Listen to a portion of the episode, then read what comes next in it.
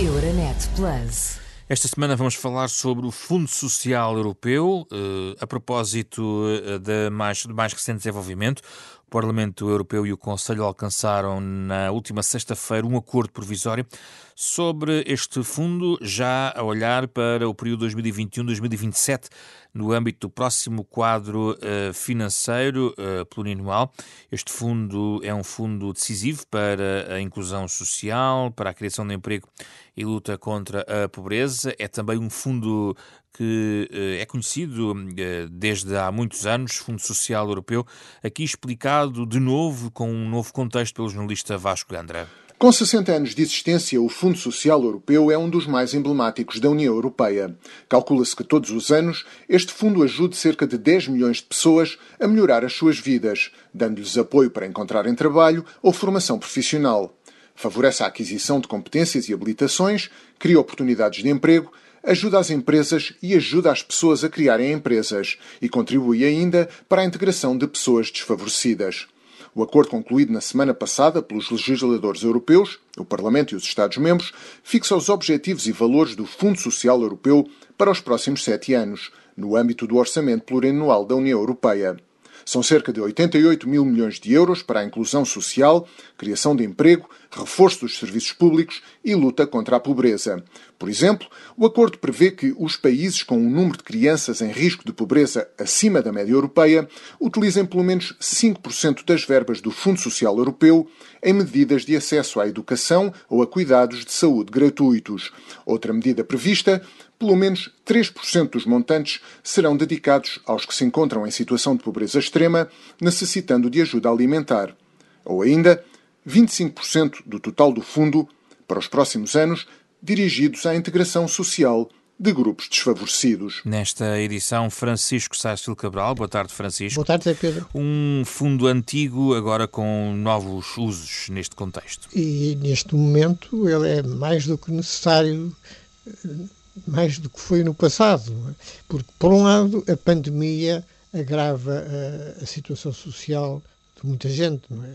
Fica na, na, muitas vezes na miséria, passa fome e, portanto, a, a pandemia é mais uma razão para que o Fundo Social Europeu esteja ativo na, na combate à pobreza. Em segundo lugar, porque vamos ter a transição digital, não é? Portanto, a transição para, para novas formas de, de trabalhar, trabalhar mais com computadores e, e também novas formas de, de energia, não é? Uma transição de, das energias uh, baseadas em, em petróleo e, e carvão para energias não poluentes.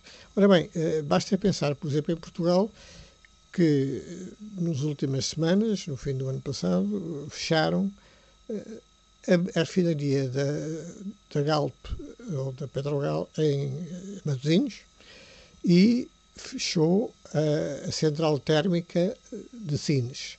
Ambas as, os fechos estavam previstos e programados. Ora bem, isto põe milhares de, de, de trabalhadores em risco de ficarem no desemprego. E, e, portanto, coisas dessas vão se multiplicar nos próximos tempos.